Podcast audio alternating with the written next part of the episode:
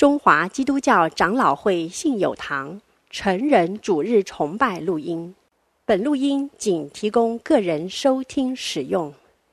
机构、教会等团体若需转播、翻译、转译成文字、转录、贩售等使用，请检具使用单位介绍、使用方式说明，联络本堂取得使用许可。本堂联络电话：零二二三六三一零三五，谢谢。我们现在请信友十八女生带领我们敬拜神。主啊，我愿住在你里面。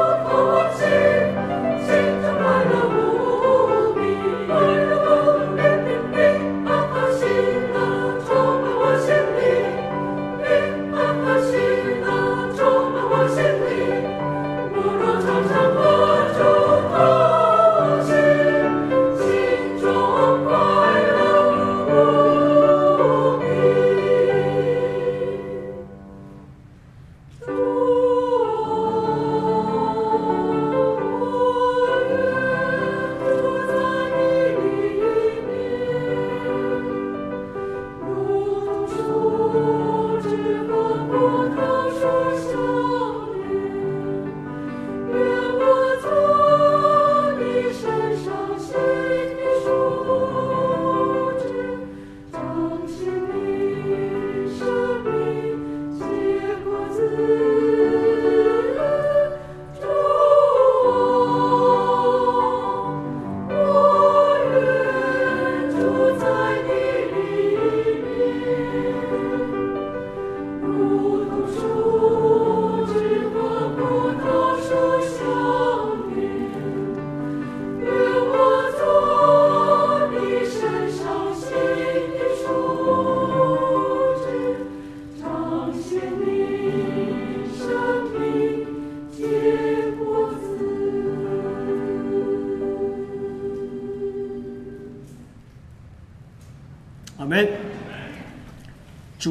愿住在你里面，如同树枝和葡萄树相连。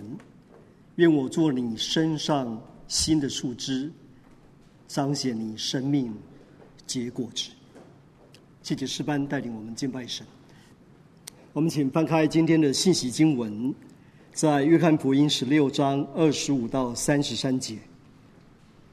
约翰福音十六章二十五到三十三节。翻到之后，我们一起同声来诵读。二十五节，请。这些事，我是用比喻对你们说的。时候将到，我不再用比喻对你们说，乃要将父明明的告诉你们。到那日，你们要奉我的名祈求，我并不对你们说，我要为你们求父。父自己爱你们，因为你们已经爱我。又信我是从父出来的，我从父出来到了世界，我又离开世界往父那里去。门徒说：“如今你是明说，并不用比喻了。现在我们晓得你凡事都知道，也不用人问你，因此我们信你是从神出来的。”耶稣说。现在你们信吗？看呐，时候将到，解释已经到了。你们要分散，各归自己的地方去，留下我独自一人。其实我不是独自一人，因为有父与我同在。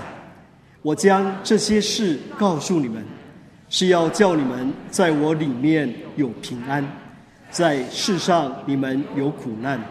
但你们可以放心，我已经胜了世界。我们再把第三十三节来读一次。我将这些事告诉你们，是要叫你们在我里面有平安，在世上你们有苦难，但你们可以放心，我已经胜了世界。今天在我们当中证道的是士官牧师，题目是有父与我同在。福音朋友弟兄姐妹们平安。如果要放心，一个小孩如果要他要放心，他应该需要有一个他自己认为非常强大、让他安心的爸爸，他应该就可以放心很多了。没错，经文告诉我们，我们可以放心。耶稣基督讲这句话有他的背景。今天是父亲节，啊，当然先祝所有的父亲快乐。希望我们真的能够快乐。这个年头，啊，不单是父亲难为，我相信在任何事情上面，我们都不太容易快乐起来。但是在今天这个父亲父亲节主日里边，我想用一个比较专题的方式，一起来想一个课题：父亲真的这么重要吗？其实，在我们的认知当中，呃，我们有生理上的父亲，当然这是最基本的吧。就是当我们的子女他们体内的细胞中啊成对的这个染色体有一半是我们的，我就是他的父亲了。这是生父的概念。但是父亲节不只是为这些人庆祝的吧？我们知道在社交学意义上面还有很多父亲，有养父啦，领养的小孩；有继父啊，有所谓的义父或者我们所谓的干干爹啊。这个义父有很多情情势底下。情义之间所所认的这个父啊，当然还有岳父啦，等等，这些都是父亲的角色，都是父亲形象的人物 figure 啊。那父亲重要吗？其实，如果我们去看一下我们周边，呃，甚至当我们今天在这里敬拜的时候，你坐在台下，你可能内心里边都会有出于你自己经历的感触，你可能会觉得父亲不重要。因为“父亲”这个词对你来讲是你人生中间黑暗面，是你不太想去碰触的。如果我们来自一个破碎的家庭，我们来自一个失智、失职的父亲的话，我们更是对父亲的这个职责可能有很深的体会。啊，那如果现在我们已经为人父了，可能我们有另外的体会。我们可能从一个非常残缺、负面的情绪试着走出来了。我们知道父职、父亲这个角色。是重要的。事实确实这样告诉我们啊。我手边有一些的资料，虽然是冷冰冰的数字，但是可以作为一个启发。在美国的国家父职中心 （National Center for Fathering） 啊，他们在二零一零年曾经有做了一个北美的调查，在高中辍学的人群中，有百分之七十一是来自父亲缺席的家庭；未婚怀孕的少女中，也是一样有百分之七十一来自父亲缺席的家庭；行为失调的孩子呢，有来自啊百分之八十五来自没有父亲的家庭；离家出走的小孩更高了，有百分之九十；青少自杀的个案当中，有百分之六十三来自缺席父亲的家庭。未成年监狱的这些囚犯当中，有百分之八十五也来自没有父亲的家庭。另外一个统计告诉我们说，在美国里边啊的黑人小孩当中，有百分之五十七点六父亲缺席，蛮高的数字啊。而在他们的拉丁美裔，就是 Hispanic 的这些的小孩当中，这些家庭里面有百分之二十啊三十一点二父亲缺席，而在白人当中也有高达百分之二十点七。父亲缺席，这是二零一二年的数据。那我想，这个都会改变，而且甚至会更加的啊恶劣。台湾的部分，我看到一份二零二零年的资料，是儿童福利联盟文教基金会他们发布的一个报告——台湾父子关系的调查。上面有说啊，台湾好像这几年稍稍在父子关系上面有一些些的进步，但是仍然超过半数爸爸啊，曾经为了工作啊啊等等原因缺席孩子生命中重要的活动，或者是。没有足够的时间陪伴孩子，让父亲与孩子中间有无法弥补的隔阂，而当中更严峻的挑战就是，当长期缺席的父亲空降啊到这个亲子关系当中的时候呢，问题就一箩筐。父亲的角色重要吗？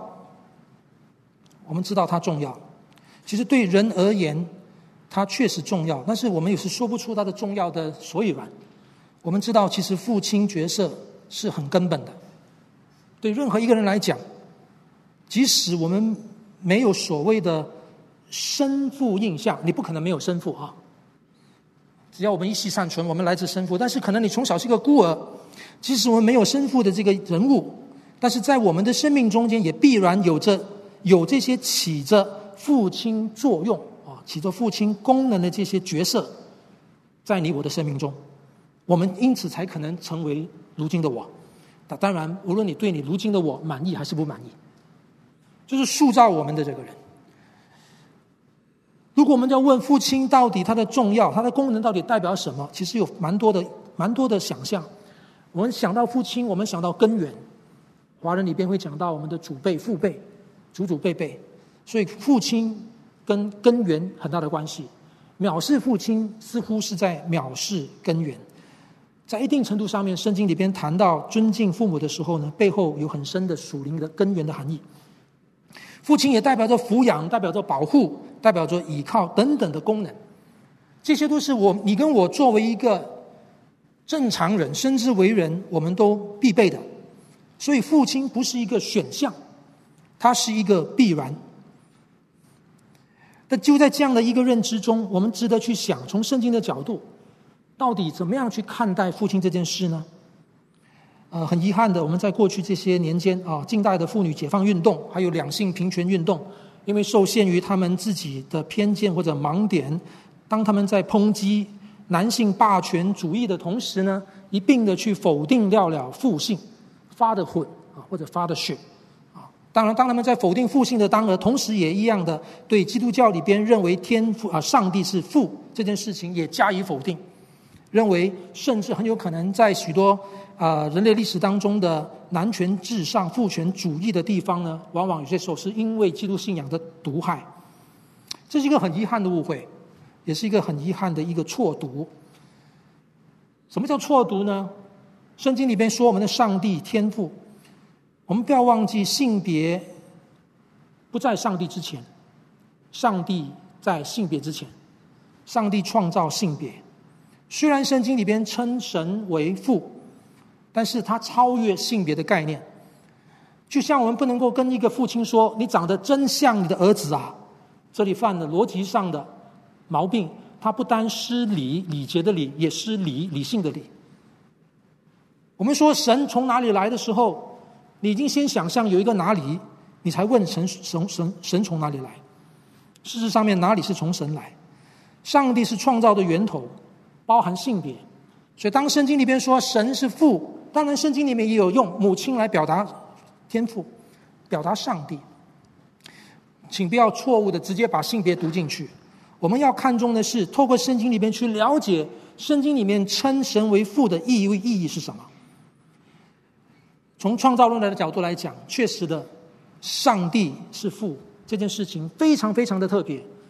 我们就算撇开宗教比较学的角度做详细的研究，基本上不谈那个。我们光是去想象，当基督徒称他所信的神是父，这件事情就非常的特别。在创世纪的啊、呃、经文当中有出现的名单，跟路加福音也出现的名单做比较，我们会得出一个结论：创世纪已经告诉我们了，神是按照他的形象跟样式造我们。到了第五章的时候，第五章第三节。名单上面有这样的一句话：亚当活到一百三十岁，生了一个儿子，形象样式和自己相似，就给他起名叫赛特。所以亚当生了一个儿子叫赛特，中间补上了一个说明：形象样式像他自己。路加福音呢？我们知道马太福音有家谱，路加福音有家谱，路加福音的家谱是回溯的，谁是谁的儿子啊？像回溯。讲到后面的时候，《路加福音》第三章三十八节，以挪士是赛特的儿子，赛特是亚当的儿子，亚当是神的儿子。《路加福音》的这个名单跟《创世纪》第五章的第三节的这个名单名单哈，就遥相呼应。当创世纪告诉我们说亚当生了赛特，赛特的形象样式像亚当，这让我们想起了创世纪也告诉我们说，神按照他的形象跟样式造了亚当嘛。所以上帝造亚当，亚当生赛特，这个被造的亚当形象样式是造作上帝的，这个被生的赛特形象样式是像亚当。所以你发现这个从造人到生人中间的那个对应是彼此呼应的，这是路加福音从回溯的方式讲到说，赛特是亚当的儿子，就没有停在那里，他加上补上一句，亚当是神的儿子。从信仰从神学的角度来讲，基督信仰里边认为上帝是我们的父，这是个非常美的描述。什么是神？神不是一个空泛的理念，不是一个空气，不是一个木头。神不是一个只会在那里每天一天到晚应着你的需要，来满足你的需要，来听你的祷告，然后施展那个大能来满足你一切的私欲也好的一尊像或者一种神明，不是的。圣经里面让我们看到神跟人之间的关系是在一个充满情格中间的。虽然我们没有办法透过今天人类的父跟母回头去完全描述上帝，不过那一丝丝的类比性还是可以帮助我们稍微去揣摩一下，原来人跟神的关系是什么一种关系。它当然不是一个有求必应的关系。今天正常父母，你会对你的孩子有求必应吗？如果你不会对你的孩子有求必应，那你自然转过来，你就会想象到，如果是真的上帝的话，他当然也就不会对你有求必应啊。因为我们有太多的限制，我们有太多的盲点，有时候我们所求的根本是害我们自己的。所以，真正的神人关系是在一个情格中间，充满爱，充满保护，充满智慧，是一个大能者对于他的小孩的关怀关怀。而不像今天世俗主义里边或者民俗信仰里边一种自私自利、自我求取好处的那种啊神观。圣经里面说，我们的神是造我们的神，其实就是生我们的神的意思。因此，他是我们的父，他是众人的父，这是天赋世界。从创造论的角度，我们看到了这位神是我们的父，但是很可惜。最破坏了这样的一个亲情关系，一个非常深刻、永恒深刻的亲情关系，最扭曲了，因为破坏了这个关系，它也同时扭曲了这个设计，这个 Father 这个原初设计的一切，它扭曲了，造成了人间的父性变质。这个变质展现在每一个领域的里面，当然，它主要特别是展现在跟权柄失交，还有功能失调上面。什么叫权柄失交呢？当我们人间的父性因为违抗上帝、否定上帝是我们的父亲之后，人间一切的父性完全都因为我们的这个权柄失交，变成一种霸权，管过头了。又或许另外一个失交变成弃权，我们太轻忽这个身份了，我们太藐视父亲这个角色。要不是霸权，要不是弃权，造成了我们在这个父权上面的这个权柄的失衡。当然，第二个失衡是功能上面的失调。什么叫功能失调？当父亲原本是保护的，保护的反面就是冷漠；当父亲原本是培育的，培育的培育的反面就是摧残。这是今天许许多多我们可以在周边，可能甚至在你的家庭当中，可能听到的故事，可能经历到的故事。福音信仰宣告。圣经启示告诉我们，我们的上帝，他是我们的天父。因此，这样就切进来讲到救恩。罪既然破坏了这个关系，圣经告诉我们，爱我们的这位天父要把这个关系修复。他因此差派他的爱子，约翰福音三章十六节，来到世上。各位，请你注意，这又是非常丰富的家庭的亲情的语言。与会，耶稣基督差耶稣，耶稣基督被差来，成为我们的中保，帮助我们再次回到天父的面前。这是整个救恩故事的主轴，从旧约一脉相承都是这样。旧约里边最鲜明的一个救恩故事就是出埃及记，他们在为奴埃及的为奴底下被救拔出来，象征着在罪的捆绑底下，我们今天也被救拔出来。在这个这么鲜明的一幅救恩图画的里边，一早出埃及记第四章，我们就看到了亲情的语言出现。当耶和华上帝吩咐摩西，叫他去把以色列百姓带出来的时候，他叫摩西去找法老王。第四章对啊，第四章二十一节，耶和华对摩西说：“你回到埃及的时候，要留意将我指示你的一切奇事行在法老的面前。但是啊，我先提醒你，摩西，我要使法老的心刚硬。”他必不容百姓去。第二十二节，摩西啊，你要对法老说：“耶和华这样说：以色列是我的儿子，我的长子。我对你说过，容我的儿子去，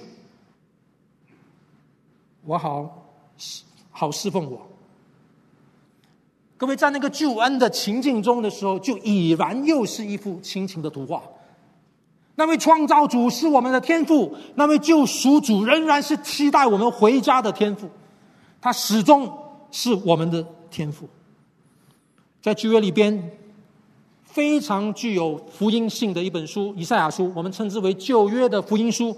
开宗明义，第一章第二节说：“天啊，要听；地啊，侧耳听，因为耶和华说：我抚养，我抚育儿女，将他们养大。”他们竟背逆我，各位，这就是罪的定义。这是罗马书里面告诉我们：世人都犯了罪，亏缺了神的荣耀，亏缺了父的荣耀，就是这个意思。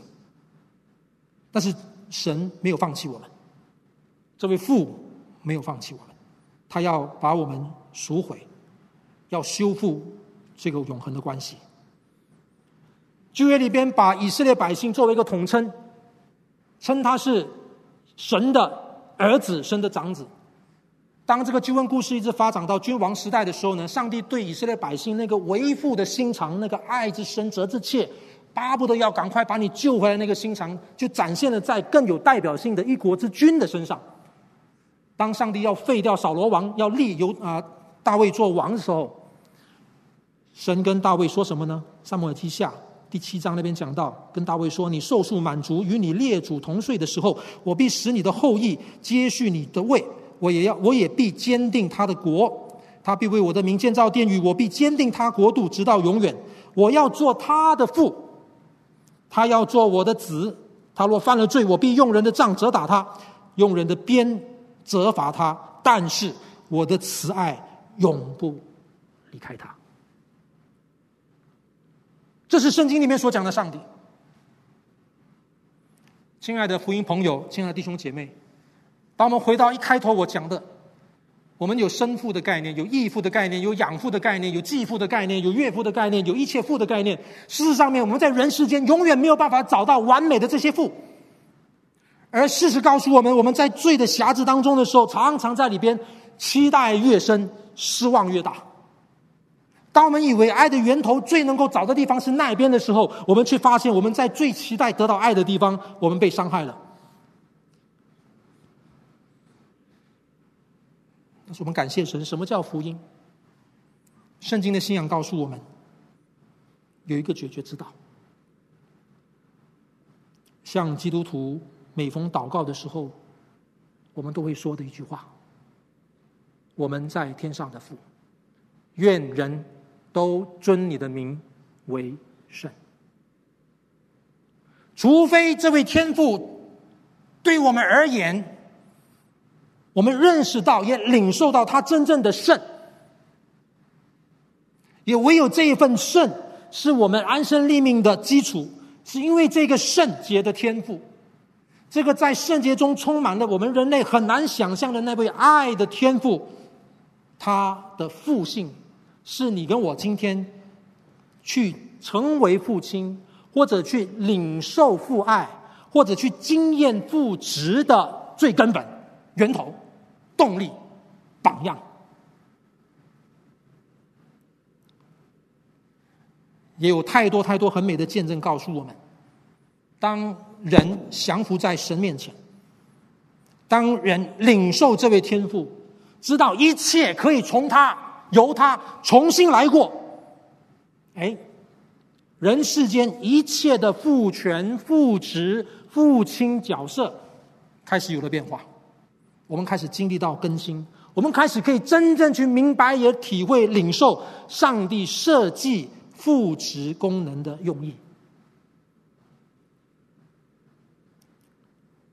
新约里边，我为什么今天会选读约翰福音呢？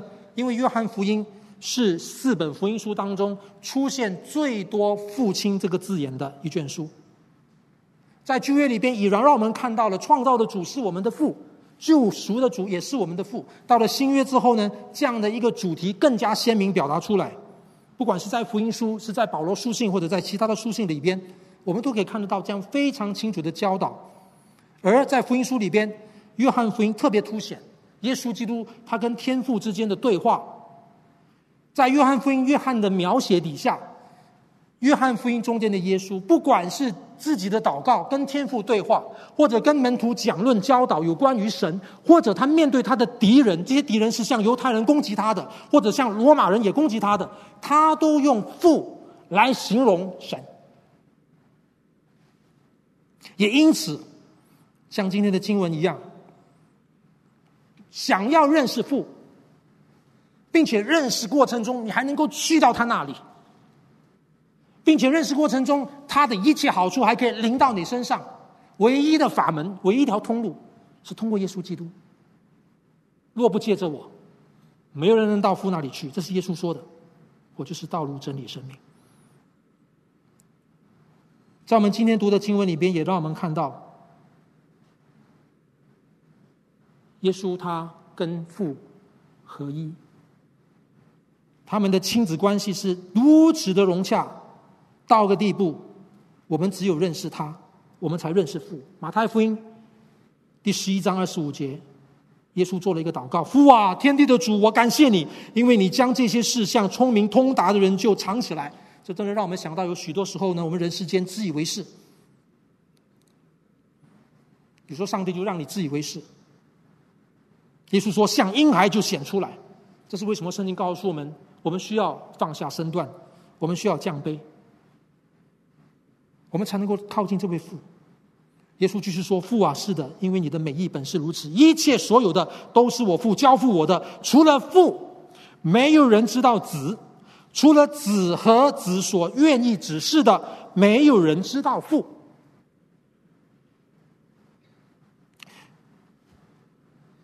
所以我们在读约翰福音的时候，也发现到类似这样的话语。约翰福音第二十章十七节，当耶稣复活过后呢，呃。玛利亚来找他，要摸他。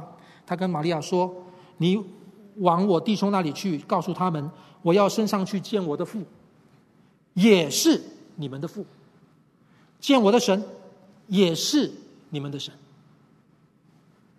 亲爱的福音朋友，亲爱的弟兄姊妹，原来，原来，我们有这么好的一位父，这么珍贵的宝藏，我们不知道。我们庆祝父亲节，永远只庆祝生父的父亲节、养父的父亲节、义父的父亲节等等之类的。岂不知我们有一这么爱我们的天父？约翰福音的天父，耶稣基督跟天父的关系如此的深刻，深刻到个地步呢？他一方面是我们救恩的保障，耶耶稣不是一个莫名其妙冒出来的怪物，耶稣的一生很完美的结合在他跟天父的关系中。因为这份完美的结合，它因此展现在门徒，展现在当时巴勒斯坦的文化，展现在整个罗马西罗世界里边，展现到后世，我们所有每一个可以透过神的话语了解他的人，都发现一件事情：他是何等的完全、完美，又何等的可以贴近我们，把我们引到神的面前。这是一个救恩的保障，但同时。耶稣基督跟天父这么密切的关系，另一方面也是我们可以恢复父性的一个楷模。生父们，你很怨怨恨你自己做不好一个父亲吗？许多的干爹们、岳父们、继父们，你很疲累于你的这个身份吗？又或许，可能你自以为你自己是一个超级棒的父亲，你可以扮演好非常好的角色，但是也可能曾几何时，你说不定可能因为一个小小的失误，或者一个小小的疏忽，又或许夜深人静的时候，又或许可能我们人之将去之前，我们内心里边对我们身为一个父亲，我们还是有很多的缺憾，细想不敢，还是不要想，但是一旦冒起来，想起来。我们就是一声叹息，这恐怕也是在旧约里边诗篇九十篇，我们一声叹息的很关键原因。人世间根本找不到那最好的父性、最完美的父性，但是感谢主，天父在耶稣基督里边赏给我们、做给我们、量给我们、赐给我们，让我们可以在这中间里边，因着天父的爱，因着天父今天还顾念你、顾念我。我们有盼望。今天的讲题是耶稣的话来的，《约翰福音》第十六章是耶稣临别赠言的祷告，是他的讲话。他要准备上十字架，他在这里说，门徒们会因为这件事情就鸟兽散，大家就逃逃得远远的，就好像留下我一个人，但是不是。天父有父与我同在。亲爱的弟兄姐妹，我实在喜欢耶稣基督讲的这句话。简单，但是非常深刻。简单是他把全部在约翰福音里边他跟神关系的东西都描述出来了。深刻，深刻是什么意思呢？弟兄姐妹，亲爱的福音朋友，我巴望在你的生命中间，你也能够讲这句话，很勇敢的说，很有把握的说，有父。与我同在。如果你觉得你很难讲，是因为你生父曾经对你做过的伤害，你讲不出口。我盼望你想到耶稣基督，透过他的角度读这段经文，学他讲，有父与我同在，这位天上的父。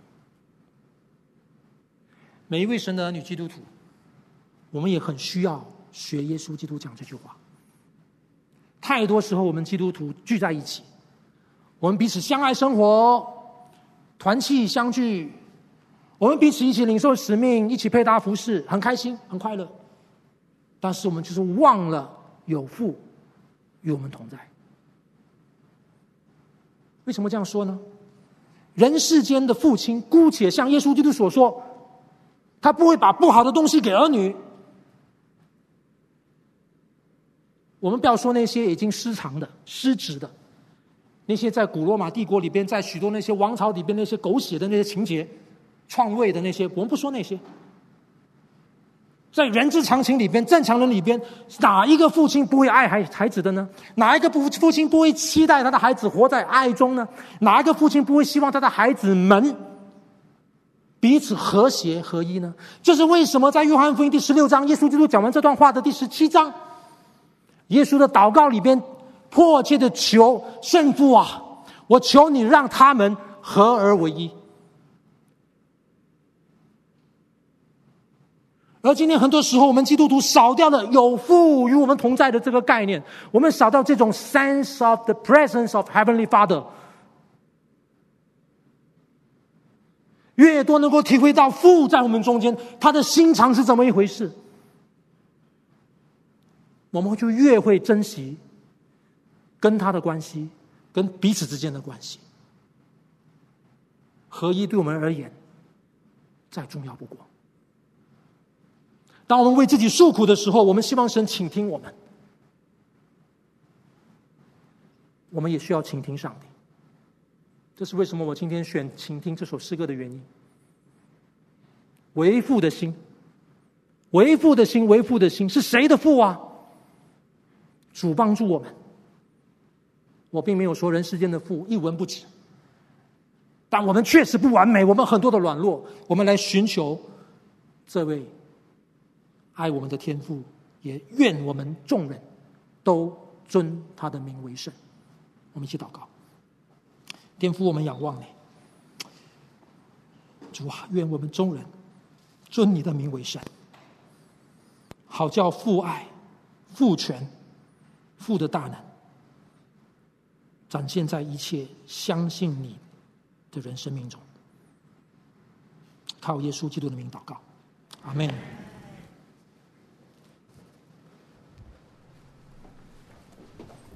谢谢时光牧师的信息，以下是默想时间。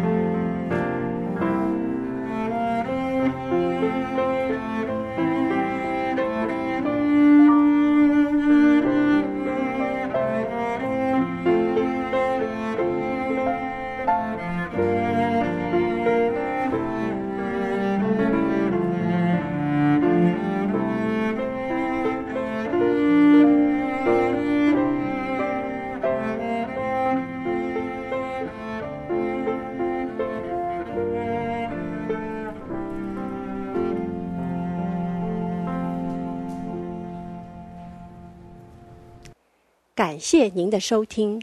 若需进一步详细资讯，请上本堂网站：www 点 hfpchurch 点 org 点 tw。本堂地址：台北市罗斯福路三段两百六十九巷五号。谢谢。